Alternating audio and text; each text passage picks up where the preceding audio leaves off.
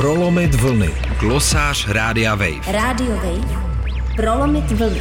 Glosář Rádia Wave. O tom, že krása je privilegium, už bylo napsáno a natočeno poměrně mnoho.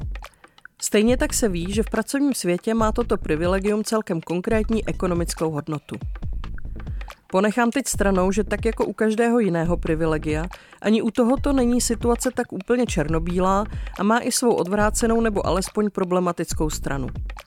V tuto chvíli se zaměřím na něco jiného, a to na otázku, co pro takzvaně reprezentativní vzhled můžeme udělat my sami a jestli bychom proto vlastně vůbec něco dělat měli.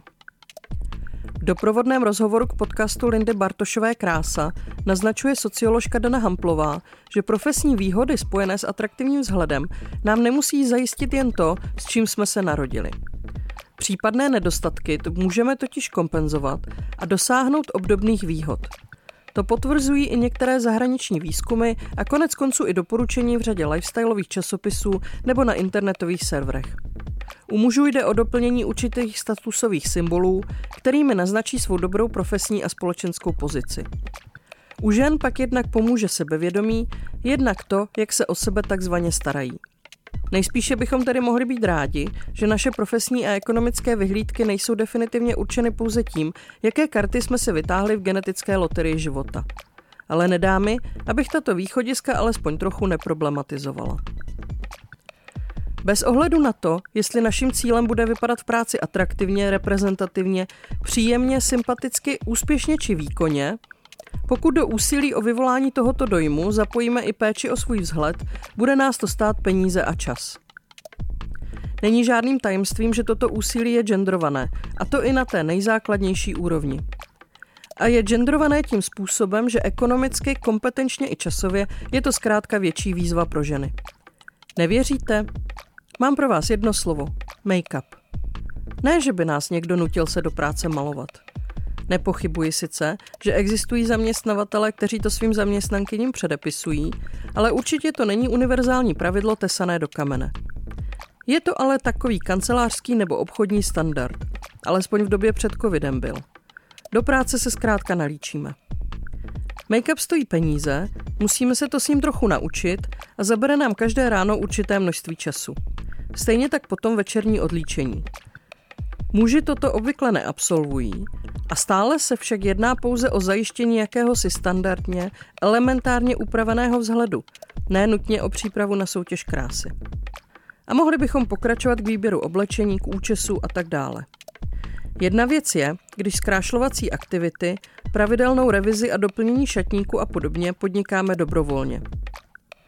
Tedy tak dobrovolně, jak jen dobrovolné může být rozhodování v prostředí tak silně ovlivňovaném společenskými tradicemi a konvencemi, jako je prostředí pracovní.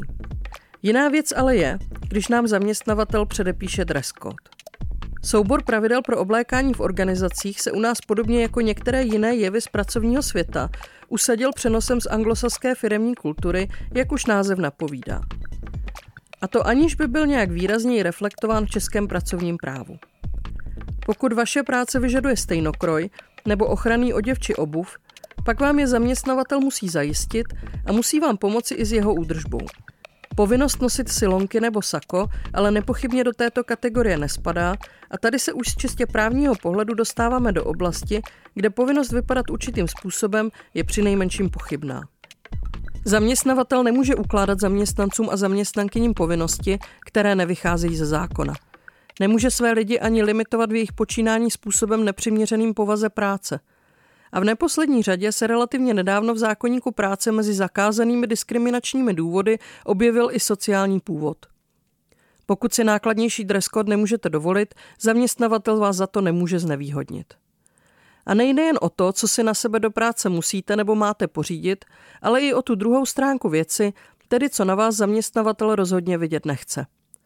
Zde se vedou diskuze například o viditelných tetováních nebo nápadných netradičních špercích u mužů. Opakuji, čistě z právního hlediska váš vzhled může zaměstnavatel regulovat jen opravdu velmi omezeným způsobem.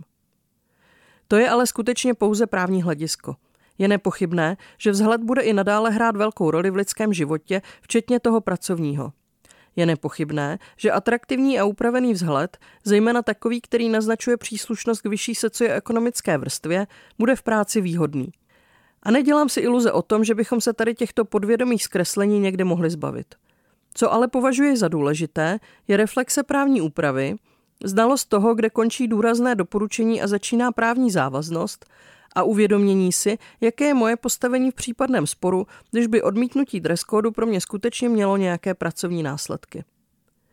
V individuální rovině je pak skutečně pouze na nás, jak moc do svého vzhledu hodláme investovat a teď nemyslím pouze peníze. Těžko bychom někomu mohli mít za zlé, když se prostě snaží v práci dobře vypadat – Nemůžu si ale odpustit apel na to, že je dobré i o těchto individuálních volbách uvažovat a mít na paměti, že stereotypy se udržují tím, že jim podléháme a vyhovujeme. A i když to pro nás může být výhodné, někoho jiného to může poškodit. Pro Radio Wave Šárka Humphrey. Prolomit vlny. Glosář Rádia Wave. Radio Wave. Prolomit vlny. Glosář Rádia Wave.